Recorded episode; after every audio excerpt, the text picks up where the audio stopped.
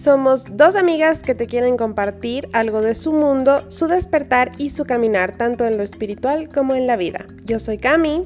Yo soy Andrés, somos Místicas, un espacio en donde la magia es posible si tú lo crees y lo creas. ¿Quieres acompañarnos?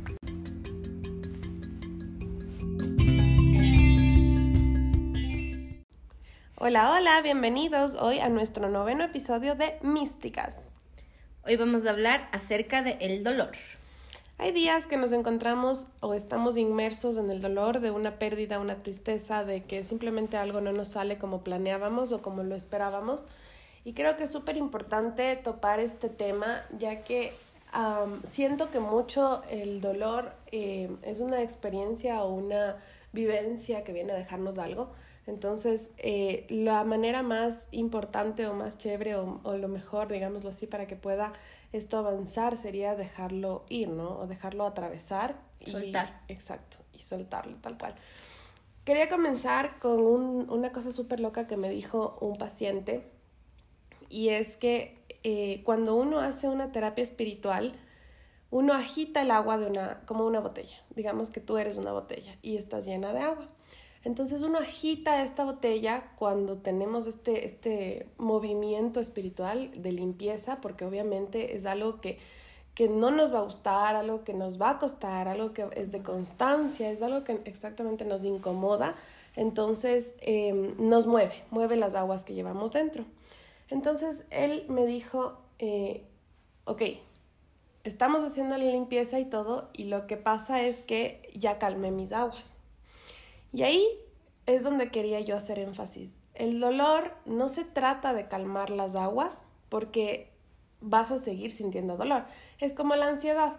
La ansiedad es algo que se va y vuelve, va y vuelve. El punto aquí es vaciar la botella y sacar lo que está dentro revolviéndose o lo que está dentro haciéndonos daño, llegar al fondo de la herida y entonces de ahí dejar que atraviese por esta botella vacía esa circunstancia de dolor y permitirnos el soltar. Pero sí es importante como el ahondarnos en el dolor, para, o más que allá en el dolor, en la herida, para no quedarnos inmersos en el dolor.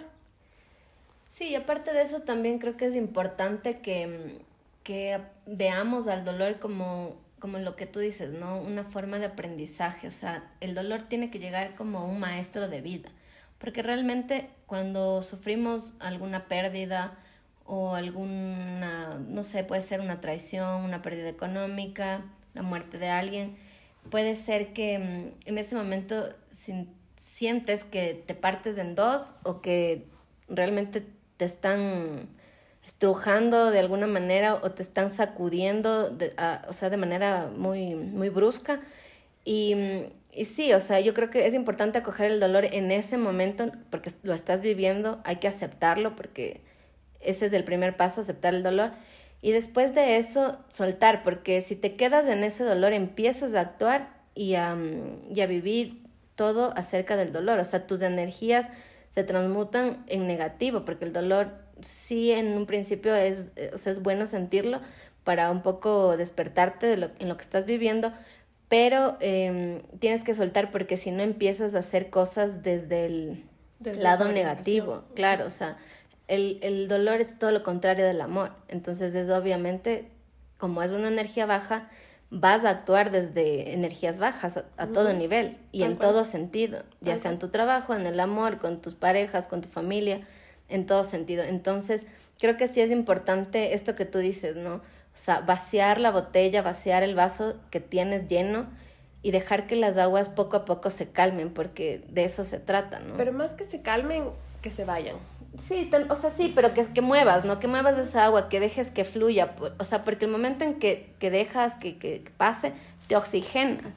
Y en ese momento empiezas a pensar cosas más en positivo y a ver realmente lo que te está pasando de una manera más objetiva. O sea, dices, ya, ok, esto me pasó, eh, viví esto, no sé por qué ahora, pero seguro va a tener un porqué después. claro, y, ese es el punto, ¿no? Exacto. Del dejar el dolor. Eh, justo el momento exacto donde dices, ¿qué me trajo de enseñanza esto? En ese momento deja de doler. ¿Por qué estoy viviendo esto? Claro, y creo que esa es la mejor manera de llevar el dolor, porque uno tiene que saber que es un aprendizaje total. Yo creo que todos hemos pasado dolores de diferentes maneras, ¿no? y, y creo que unos más fuertes que otros, y tal vez en algún punto unas personas podemos exagerar el dolor, porque puede ser que a mí no sé, perdí dinero y para mí eso haya sido lo peor, pero para ti Camila puede ser que eso sea, no sea tan doloroso, ¿me entiendes? pero es mi dolor, porque, y todos somos diferentes y tenemos que aprenderlo a respetar. Sí que podemos en algún punto mm, exagerar, pero es el proceso de cada uno y se debe respetar. Y cuando tú, yo creo que cuando tú estás con alguien que está pasando un dolor, cualquiera, X dolor, lo que sea, creo que es importante acompañar a esa persona y también... Mm, empatizar. sí, empatizar, pero también un poco a veces sí, mm, cuando lo vemos desde el otro lado, o sea, cuando tú estás viviendo el dolor y yo soy tu amiga, yo a veces creo que cometemos el error de decir, no pasa nada, o sea, solo perdiste dinero o solo, mm, o solo es tu pareja, vas a encontrar a otra persona. Sí, pero no es tan fácil decir eso, o sea, a veces lo decimos muy por encima, es como, ya ponte bien, ese ya ponte bien es irreal, o sea, no existe el, ya ponte bien, o sea, obviamente tú quieres ponerte bien, pero no es tan fácil. Entonces creo que sí tenemos que apoyar en el proceso que cada una de las personas está viviendo y acompañar. ¿Desde, desde dónde? Desde la empatía, obviamente, y desde el amor, porque si alguien está viviendo un dolor, sea el que sea, es necesario que todos lo veamos, o sea, la persona que acompaña tiene que verlo así, o sea, me calo de alguna manera el, tal vez el enojo de mi amiga, los llantos de mi amiga, el drama de mi amiga, que también puede ser, o de mi familia, de quien sea, ¿no? Pero acompaño, o sea, no juzgo y no invado, porque es necesario respetar eso. Tú puedes acompañar, puedes aconsejar, pero hasta ahí. Entonces sí creo que es necesario un poco dejar que esas aguas que, que, que tiene esa persona o que está manejando esa persona, el que vaya sacando sea esa persona y no tú vayas con tu, porque como tú estás súper bien y todo, vayas y, en pocas te, te, impongas a decir, ya, o sea, ponte bien. Justo lo que tú decías, yo leí en un libro que decía, eh, donde habita el dolor, el amor deja de vivir. Y esta frase creo que es algo súper, súper crucial o súper importante. Eh, por ejemplo, ahorita voy a tapar el ejemplo de las parejas, ¿no?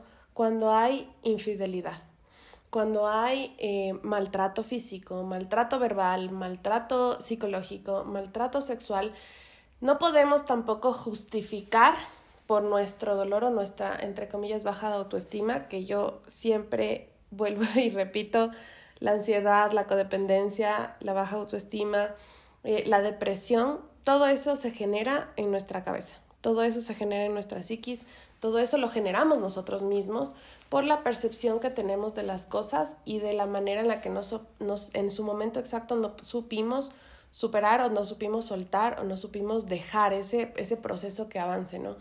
Entonces, eh, considerando esto, también creo que es súper importante el no justificar. Por ejemplo, em, también el círculo que se genera constantemente, por ejemplo, como les digo, en el tema de una relación tóxica, en, en una infidelidad, ¿no? Como él ya me dijo que va a cambiar. Entonces voy a aceptar que él va a cambiar y le voy a dar otra oportunidad. Después me separo. ¿Qué es lo que sucede? Él siente el desapego, el vacío, y entonces comienza esta persona a buscarte o comienza esta persona a, tratar de, de, de ver la manera de llegar a ti, ¿no? Obviamente. Entonces, en, este, en esta búsqueda em, de llegar a tu ser nuevamente, se va a mostrar de una manera o una, con una cara de cómo me vendo a ti, porque necesito que me vuelvas a comprar. Entonces, nuestro dolor no superado hace que volvamos a, caer en este círculo y digamos, no, ahora sí ya va a cambiar, ahora sí va a volver. Y entonces eso también creo que es algo súper, súper importante porque he tenido un montón de pacientes en esta semana que han venido con ese tema del no superar la pérdida o no acepto que mi pareja me dejó, no acepto que ya no me quiere, no acepto que ya no está conmigo. Y creo que lo más importante aquí es hacernos la pregunta crucial. Si es que mi pareja de aquí en un año va a seguir siendo la persona que es actualmente, yo estaría o merezco seguir con esta persona, voy a tomar el riesgo para seguir con esta persona sabiendo que él de aquí en un año, en cinco años o en 20 años puede seguir siendo la misma persona que es actualmente. Entonces, como no vibrar desde la, el dolor ni de la justificación a algo que te hirió, porque es una llaga que está, es algo que te lastima y el hecho de que no lo logres soltar es herirte tú mismo. Sí, pero también creo que es importante eh, tomar en cuenta que a veces nos autoengañamos, ¿no? O sea, justificamos mucho a la persona, sí, porque amamos a esa persona y decimos, no, así va a cambiar, seguro ahora como ya me está demostrando. Y hay que ser realistas, o sea, el cambio no viene en un pim pam, como, como dicen, no, no, esto es es un proceso y tú no puedes obligar a la otra persona a hacer ese proceso por ti. Esa otra persona tendrá que cambiar si es que así lo quiere y si es que ve necesario por él, por él o por ella, ¿no? O sea, no creo que la mejor manera de estar con alguien o de volver con alguien es porque te diga, no, es que ya voy a cambiar o por ti voy a cambiar creo que el momento que te dicen por ti voy a cambiar, creo que es mejor que salgas corriendo, amiga, porque, amiga, amiga, por ahí no, es. por ahí, definitivamente no es por ahí, porque nadie puede cambiar por ti. Si alguien quiere hacer un cambio, tiene que hacerlo por, por cada uno, ¿no? Es, sí, es, es de cada uno en el proceso que cada uno crea conveniente, en, en, en el tema que crea conveniente, porque obviamente no siempre queremos cambiar todo y tiene que ser un cambio paulatino, tiene que ser no de un día, de la noche a la mañana, tiene que ser con tiempo, o sea, tú no cambias así como ahora fumo, mañana dejo de fumar. O sea, eso puede ser algo banal, pero no es tan así, ¿me entiendes? Incluso hasta el dejar de fumar a veces... Nos cuesta. Exacto, o sea, es como, bueno, ahora si antes fumaba 10 tabacos, ahora voy a fumar 5 y mañana 3 y, y en un mes seguro y puedo que fumar nada, ¿no? Pero, o sea, todo es un proceso. Entonces creo que es súper importante no engañarnos y tener los pies en la tierra, por más que amemos a esa persona, dejarle su espacio y que si él quiere cambiar o ella quiere cambiar, pues bacán, pero dándole el tiempo que ella o él crea necesario para hacerlo y que lo haga por él, desde él o desde ella, o sea, no, no que no sea algo impuesto porque tiene temor a perderte, por ejemplo. Claro. Entonces, eso me parece súper importante, o sea, no, no dejar manipularnos de alguna manera el esto, ¿no? De que supuestamente no te puede, no te puede perder, entonces sí, sí, ahora sí voy a cambiar. Y no, no va a pasar. Sí, Todo es un proceso. Bueno, pero también hay que... Tiene que, ir a la herida. Sí, pero también sí hay que reconocer que la gente cambia. Es una mentira cuando te dicen, no, es que la gente no cambia. Yo cuando escucho eso digo, eso es mentira. O sea, y me, y me mienten en la cara. ¿Por qué? Porque yo lo he hecho. O sea, yo sé que se puede cambiar. Y si yo quiero algo, lo cambio. Y punto. O sea, eso es una mentira que te digan, no, es que no puedo cambiar, es que así soy y es que así me conociste. o sea, listo, te conocí así, bacán, te dejo libre, tú ve con, tu, con tus cosas y tu vida por tu lado y yo con la mía, porque al final no coincidimos, no estamos en la misma línea y es mejor soltarnos en este momento a seguirnos haciendo daño. Pero el que te diga, no puedo, y ahí te está mintiendo, así que por ahí amigos, no va. por ahí. Entonces sí. Otra cosa también que quiero topar es, yo, bueno, ahora voy a hacer con André este seminario, pero hacía este seminario antes, del tema justamente del dolor y eh, sí quiero enfatizar en esto y quiero hacer un ejercicio ahorita con André que es súper, súper, súper importante o súper eh, pesado, ¿no? Y voy a hacer el ejemplo, por ejemplo, André, di, mi marido me pega. Mi marido me pega. Ya. Ahora di, mi marido pega. Mi marido pega. ¿Qué pasó ahí? ¿Qué sentiste? O sea, que no es contra mí, ¿no? Sino que es en general, es él el que pega a todos. Exacto, exacto. O sea, no soy yo. Me hiere. El me es algo que me pesa, es algo que me afecta. Y entonces creo que es importante quitar el me. ¿Por qué? Porque la persona vino con un propósito de vida a ser maestro y aprendiz y muchas veces las personas que más nos duele o que más nos hieren son nuestros maestros. Entonces creo que el aprender a soltar el me es lo más importante. Él no me hiere, él hiere. Claro. ¿Qué es lo que pasó? Si tú tienes una herida en el brazo y yo te toco y te digo, hola André, ¿cómo estás? ¿Qué te dolió? ¿Tu herida o mi mano? La herida, creo, ¿no? Obvio, porque la herida está ahí. Y si cualquiera me toca, me va a doler y la herida estuvo antes. Entonces, si yo vengo y te toco, no te estoy hiriendo, te estoy tocando en tu herida. Entonces, ¿qué es lo que tenemos que hacer? Ir a profundizar en mi herida, sanar mi herida, para dejar de, de victimizarnos, dejar del, del, tema de chuta, me lastima, me pega, me grita, me hiere, me golpea, me hace pedazos, me deja en el piso, hace y deshace conmigo, me es infiel. No te es infiel, él es infiel. Claro. Y justo esto es un, tema súper importante, el dejar de victimizarnos, ¿no? Porque claro, vivimos siempre creyendo que la gente te hace algo y a veces ni siquiera es la gente, así como tú dices, él lo hace, ¿me entiendes? Y, él nació así o, o es su patrón, lo que sea, está bien por él, pero en realidad la que se está haciendo ahí eres tú misma, porque tú estás aguantando eso. Tú estás dejando que te sea infiel, tú estás perdonando, tú no te estás yendo de ese lugar. Estás sigues creyendo que va a cambiar y ahí quién se está haciendo infiel? A ti misma, tú. o sea, totalmente totalmente tú misma. Porque tú eres libre y puedes decir, hoy, o sea, aquí se acaba esto porque no quiero que nadie más me vuelva a ser infiel o me trate mal o me manipule o como sea o lo que sea que esté pasando, tú eres la persona que corta las cosas y dices, hasta aquí nomás, gracias. Entonces ahí ya dejas de victimizarte y te haces cargo de lo que realmente está pasando. Tal cual. Sí, obviamente te pueden herir en el camino, ¿no? Que es normal. Pero creo que sí es importante que dejemos de, de vivir en, en este drama constante de que, no, es que yo pobrecita, es que yo soy tan buena y a mí me hacen esto que, y que lo digo mm, con todo el respeto porque lo he vivido, o sea, no es porque lo estoy diciendo y aquí a boca llena las cosas por decir, sino porque yo también estuve en un proceso en el que yo me victimicé y dije, no, es que, ¿por qué si soy tan buena me están pasando estas cosas? Si yo me he portado así, si yo soy cariñosa, soy amorosa, soy fiel y, en fin, un montón de cosas. Y al final me he puesto a pensar o me pongo a pensar en todo mi proceso y que dije, no, o sea, es que no, no, no era él o no fue ella si en algún punto alguien me hizo daño.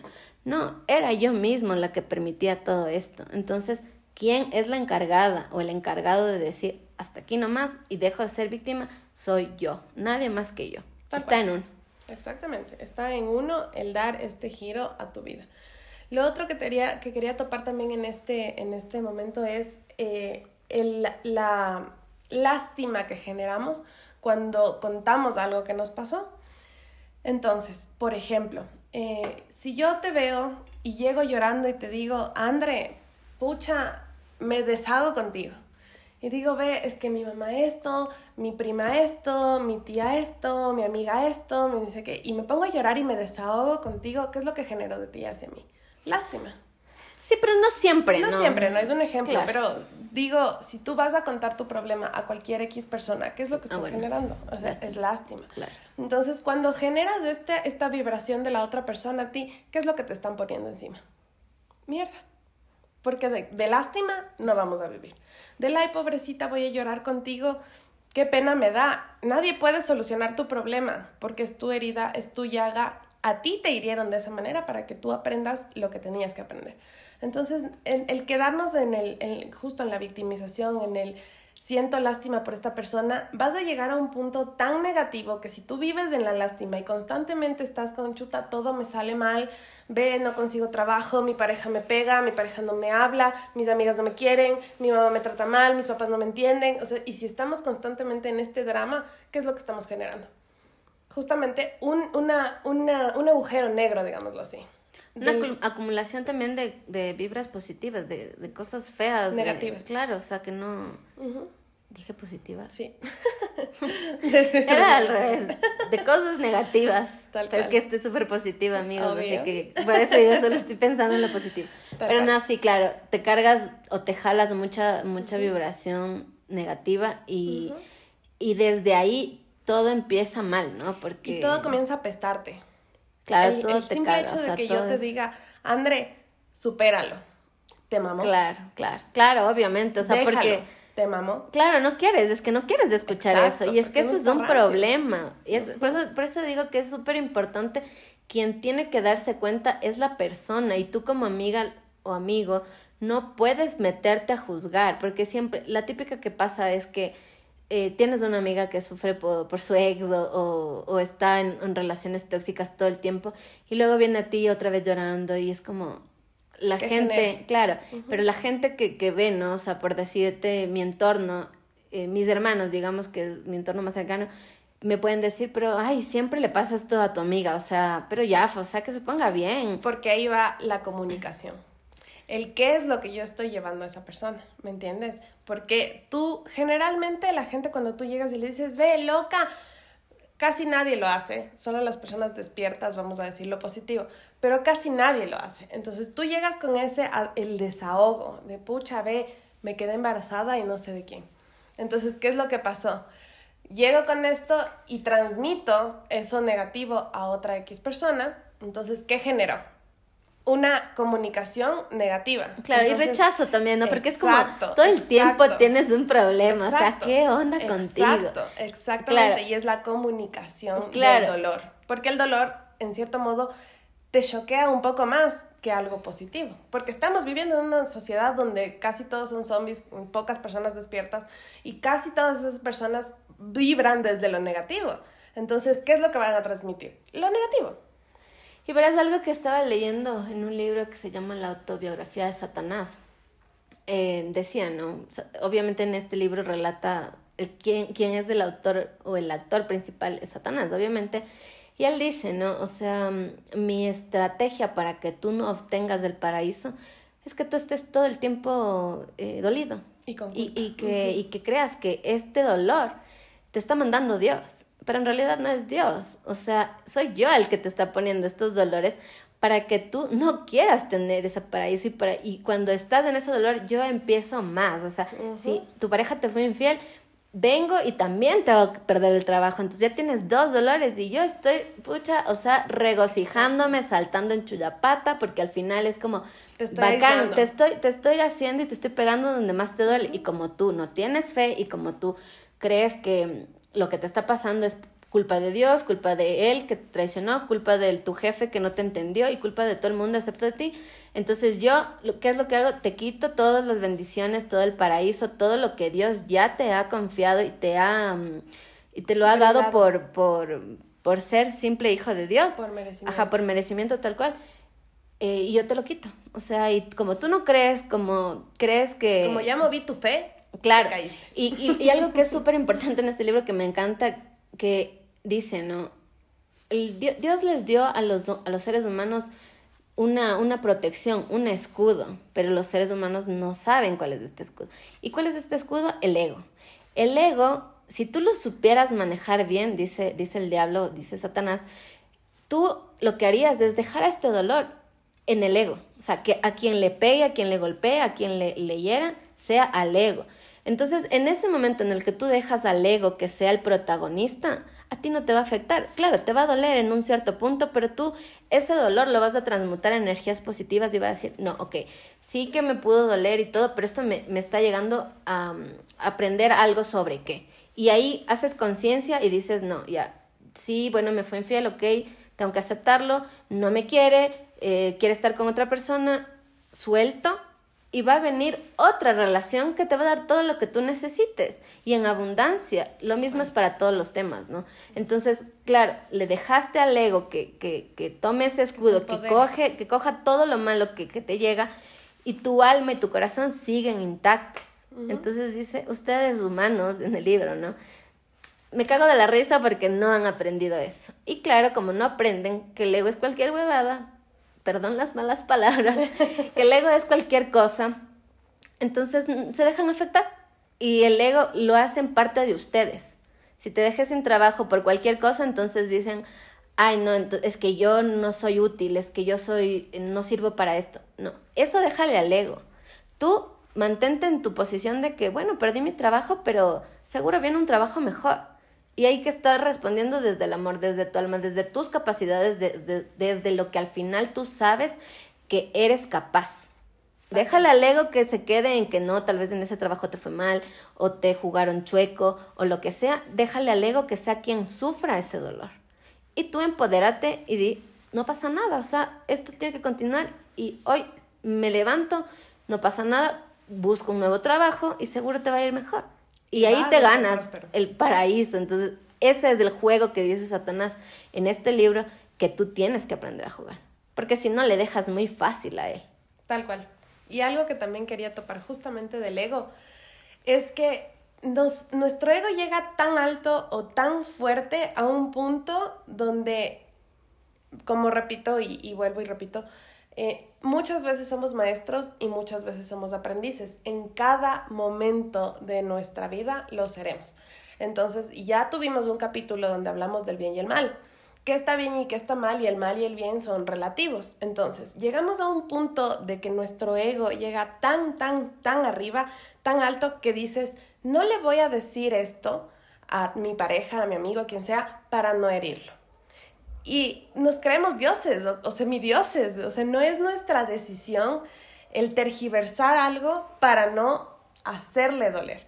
¿Por qué? Porque a veces tenemos que generar dolor en otra persona para que la persona se quiebre, para que la persona se rompa, para que la persona logre comprender la situación negativa que no la ve porque está cegado. Para que espabile. Exacto. Entonces, si nos dejamos llegar, llevar por este ego, nos convertimos en dioses porque llegamos a un punto tal donde decimos voy a manipular la situación a mi beneficio, entre comillas, o indirectamente o en el inconsciente, donde no le voy a decir la verdad, donde voy a omitir algo, donde no le voy a contar la verdad completa o donde le voy a decir las palabras que a él le gusten escuchar. Y eso es algo que mis pacientes han tenido un choque brutal conmigo cuando hacemos una limpieza, porque yo nunca te voy a decir lo que tú quieres escuchar. Porque yo siempre tengo que ser neutral y estoy del otro lado. Entonces, topando este tema, mucha gente se va a herir. Pero ¿qué es lo que pasa? Quito el me porque no me hirió. Camila no hizo esto para herirme a mí. Camila hizo esto porque tenía que ser dura o porque tenía que ser fuerte o porque tenía que ser limitante, porque a veces seré maestra y a veces seré aprendiz. Entonces sí tenemos que llevarlo de la mano. Sí, pero también creo que en esto, o sea, primero un amigo no te va a mentir, ¿no? Yo creo que es en una relación de amistad, de, de hermandad, filial, la que sea, incluso en la pareja, obviamente, Creo que es súper importante el que te diga la verdad. El problema de los seres humanos es que somos, nos gusta que nos engañen. Y, vivimos cómodamente en el engaño, ¿no? O sea, porque es nuestra zona de confort. Entonces, prefiero que me mientas a, realmente confrontar lo que está pasando y salirme de esa zona, ¿no? Pero también creo que sí debemos ser empáticos de alguna manera. Yo, bueno, en tu caso es distinto, ¿no? En este caso en el que nosotros nos estamos manejando. Claro, si tienes un paciente, obviamente no puedes ser... Eh, ponerte a llorar con tu paciente, es que es algo ilógico. Obvio, porque, porque entonces, estoy haciendo pedazos. Exacto, exacto, pero por ejemplo, si viene tu amiga y te cuenta algo, yo creo que es como nosotras, eh, no podemos mentirnos, primero porque no nos salen, somos muy, muy sinceras, pero siempre las dos manejamos el respeto y la empatía y cualquier cosa que nos digamos viene desde ahí, ¿no? Desde el amor y desde el respeto. O sea, yo te voy a, decir algo que yo siento que no lo estás haciendo bien o que creo que, que tal vez podrías mejorarlo, pero siempre te voy a decir con, con un poco de sutileza, porque eres mi hermana, ¿me entiendes? No, no puedo... No podemos tener vómito verbal. Exacto, y no puedo meter el cuchillo en la llaga así como, como con cualquier persona, ¿me entiendes? O sea, sí puede que estés haciendo algo mal, pero necesito que entiendas que, que de alguna manera no estás sola, te estoy apoyando, estoy contigo, pero que esto es algo que sí debes como cuestionarte y, y saber que no lo estás manejando bien. Entonces está siendo una maestra. exacto.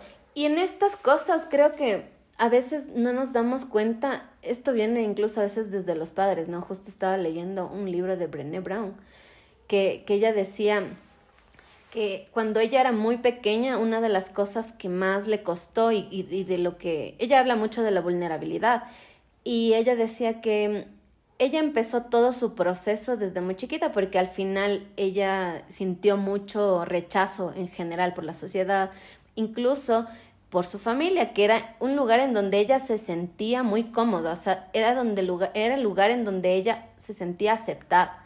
Y el único momento en que ella falla, por así decir, porque se presenta una audición en donde ella, ella era muy buena bailarina pero no se presentó en las condiciones adecuadas, o sea, no se maquilló, no se vistió como en la manera en que debía eh, vestirse. Y el momento en que ella no ingresa a este, a este, a este evento de baile, ella lo que, lo que hace es siente una vez más el rechazo ya no solo de la sociedad, sino también de su familia, donde era el único lugar donde ella se sentía aceptada. Entonces, ahí qué pasó? Los padres no supieron gestionar este, este momento doloroso para ella, porque realmente a ella fue algo que le, le, marcó mucho su vida, que puede ser una pequeñez, pero que ella misma dice en el libro, ¿no? O sea, este fue un punto de quiebre para mí porque ahí sin, sintió realmente que no le aceptaban en ningún lugar. Entonces, que ella no era parte de nada. El rechazo. Exacto, entonces creo que es importante saber gestionar las emociones y saber transmitir, porque sí, puede que tal vez en este caso, por ejemplo, Brené Brown no pudo entrar, era una niña chiquita, ¿cómo, cómo le, le dices o cómo abordas el tema de que ella lo hizo bien, porque bailó muy bien, lo, lo dijeron incluso en, en la, cuando ella se presentó en la audición y todo, pero ¿cómo haces como padre que tu hija no se sienta mal? Porque no entró. Y no entró porque fue injusto, ¿me entiendes? No porque no tenía la capacidad de. Entonces creo que de cualquier ámbito en que se lo vea, como padres, como hijos, como hermanos, como pareja, creo que necesitamos saber gestionar las emociones para, por ejemplo, en este caso decir, cariño, sí hiciste todo tu mejor esfuerzo y si no entraste a, a, esta audición o en este proceso, no fue porque no eres capaz, sino porque simplemente tal vez este no era tu momento o tal vez este fue un proceso injusto en donde no se te trató con, con, en las mismas condiciones que los demás, pero no pasa nada, sigue, la próxima vas a ingresar, ¿me entiendes? No, o sea, ellos la, la quebraron totalmente, ellos no supieron qué decirle, de hecho no le dijeron nada. Entonces ese es el momento en que ella se quiebra totalmente y empieza a sentir que la sociedad nunca le tiene, nunca le toma en cuenta. Y lo que hace es que todo el momento, todo el tiempo después de este, de este suceso, ella empieza o quiere encajar. Y ahí ya es un problema, porque hacemos cosas en torno a, a lo que se supone que, que, quiere el mundo, ¿no? Uh -huh. Y empezamos a no ser nosotros mismos, que eso me parece algo súper importante, porque al final eso llega en un punto a sumarte y te cargas de cosas de encima hasta que llega un punto en el que ya no puedes soportar y te quiebras a tal y puede ser en cualquier momento, ya cuando seas viejo incluso. Claro. Y ahí, y ahí es la, la cosa, ¿no? O sea, lo más, lo más difícil porque al final no tienes identidad y no sabes qué quieres. No sabes cómo manejar el dolor porque nunca lo abordaste. Entonces creo que es súper importante, tanto como, como tú dices, como maestro, como aprendiz, saber cómo canalizar ese dolor para que de alguna manera cuando vaya cesando vaya mitigando, tú sepas cómo pararte, porque todos, como digo, todos en algún punto nos hundimos, pero es importante saber pararnos. Exacto, no quedarnos en el llanto, en la tristeza o en el rencor, no quedarnos en la herida, ¿no? Ir al fondo, al, al trasfondo de la herida y saber cómo desde ahí limpiarla. El día de hoy yo quiero darles un ejercicio eh, para equilibrar un poco el tema del dolor siento mucho que la gente lleva muchos pesos o, lleva muchas rocas encima que no le competen. Entonces, eh, hablándolo desde el punto, por ejemplo, del psicoanálisis o de la, del tema de las emociones o atrapadas o de las enfermedades emocionales, el simple hecho de que te duelan las rodillas de la nada viene de un tema espiritual. Y este tema espiritual es que te cargas pesos ajenos. Entonces, todo dolor o todo trastorno, todo, eh, o toda circunstancia negativa que viviste y que no la superaste, después a la larga va a generar una enfermedad física, como guardarte el rencor, guardarte la ira, el odio, tragarte las cosas, a la larga termina generando cáncer. Entonces, este dolor o este peso acumulado que llevamos que nos genera molestias físicas y emocionales es el que tenemos que saber equilibrarlo. Entonces, el día de hoy yo quería darles este, este ejercicio que es súper fácil. Lo, lo, único que tienes que hacer es cerrar tus ojos, respirar profundo tres veces, manejar el tema de la respiración, imaginar o visualizar a la persona que te hirió, a la persona en la que estás viviendo el conflicto actual. Imagina cómo esta persona viene, como tú la veas está perfecto. Y entonces respiras nuevamente y le dices a la persona, tocándote el corazón, de todo lo que sucedió entre tú y yo, entre nosotros, yo asumo mi responsabilidad y te entrego la tuya. estira tus brazos con los ojos cerrados y visualiza cómo le entregas este peso que estás llevando de más. Entrégale su 50% y entonces equilibras porque tú estás aceptando tu conflicto o tu parte del peso, pero no el de la otra persona. Entonces equilibras al momento de que le estás lanzando su parte, su problema. Es decir, y bueno, culminamos respirando nuevamente y abrimos los ojos y, visualizamos obviamente ya la realidad. Pero cuando hacemos este ejercicio de soltar lo que no me compete, podemos soltar un montón de cosas, como el, es que él me dejó por mi culpa, es que ella se enojó por cómo soy, es que, y el todo esto en el que yo me estoy cargando el peso de esa persona también. O en el, en el, en el caso específico que seamos la víctima de un maltrato, la, la víctima de, como dije, maltrato físico, psicológico, sexual, verbal, lo que sea, eh, estamos como llevando el peso de que esta persona nos manejó tan bien psicológicamente que llegas a un punto de culpa donde tú dices, hijo de madre, o sea, yo me equivoqué, o yo dañé las cosas, o yo lastimé a las personas, o yo hice, y a veces no es así.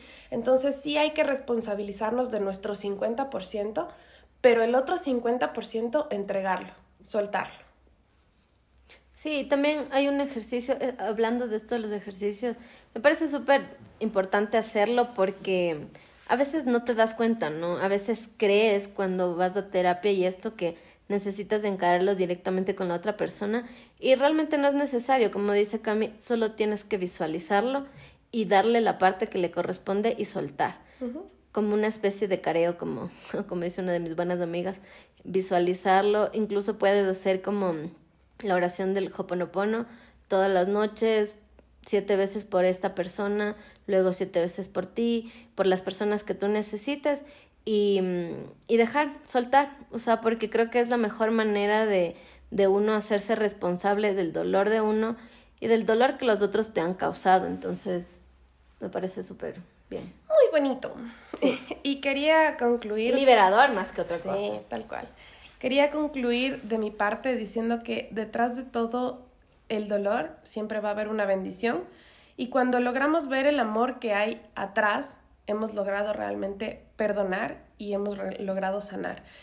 Una vez entendiendo o una vez que comprendamos esto el, y, que justamente donde habita el dolor no habita el amor, eh, comenzar a sentirnos más merecedores del amor, más decir, ¿no? Yo me merezco un amor sano, un amor bonito, un amor propio, en todas las relaciones de tu vida, ¿no? Interpersonales, con cualquier tipo de persona. Me merezco. ¿Qué merezco yo? No, no, merezco solo lo negativo, necesito también lo positivo.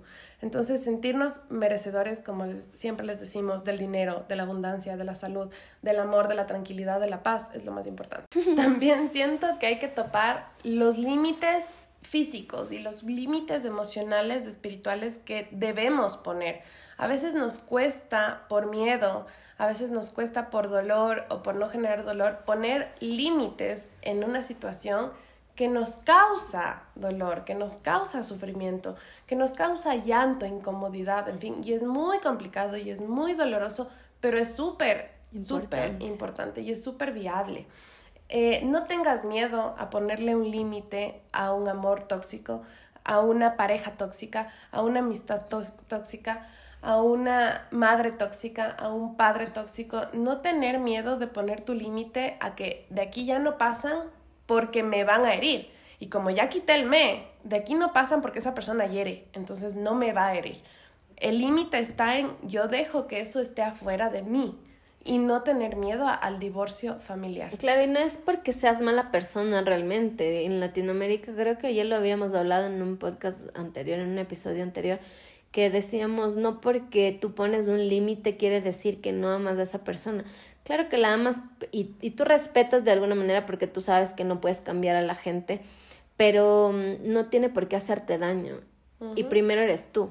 Si tú no estás bien, ¿cómo vas a poder transmitir algo bien o bueno para los demás? Entonces, mientras tú busques tu equilibrio y tu armonía, creo que es lo más importante, aunque por un momento tengas que dejar de ver a tu madre, a tu padre, a tu familia o, cortar de lazos que o siempre, sí, tal vez sí. Independientemente de eso, puede pasar. Exacto, sí, pero a veces sí tienes que oxigenarte hasta para que la otra persona diga como, bueno, ya, sí, creo que ahora sí esto es en serio. Y te deja en paz también, o sea, porque a veces la, la, la otra persona no entiende, pero eres tú el llamado a, a poner esos stop, ¿no? O sea, decir, ya no más. Y creo que esa es la enseñanza más importante, pese a que nos duela, pero es un, un dolor momentáneo, o sea, yo creo que es mejor vivir ese dolor momentáneo que vivir adoloridos toda la vida. Tal cual. Y con ese peso en las rodillas. Así que eso ha sido todo por el día de hoy. Creo que faltarían como 10 podcasts más para acabar con el tema tan extenso del, del, dolor. dolor y de la recodificación mental que necesitamos, que es muy viable y es totalmente lograble pero hay que hacer un, un podcast específicamente de la recodificación mental. y de la descodificación también, porque hay muchas cosas que tenemos que descodificar totalmente. Y, y, luego nuevamente otra vez volver a, a, recodificarlo. Pero creo que es necesario que, que sí, que al final eh, busquemos dentro de nosotros lo que queremos y lo que nos está haciendo falta y no buscarlo afuera, porque ahí no lo vamos a encontrar. Perdón, y justo que, te, que veíamos también en, en este programa, que tú vas, naces y vas en una espiral, ¿no? Y vas avanzando y avanzando y avanzando en tu caminar y vivencias, experiencias, sufrimiento, hasta que vas a llegar a un límite y vas a decir, hey, ¿dónde estoy? ¿Qué pasó? ¿Qué es lo que me está sucediendo? Y entonces, como ya no hay más avance, comenzamos a retroceder. Y ese es el punto para sanar. el retroceder a la, al inicio, a mi origen. Claro, saber qué pasó antes, por qué estoy ahora así. Porque estoy viviéndolo.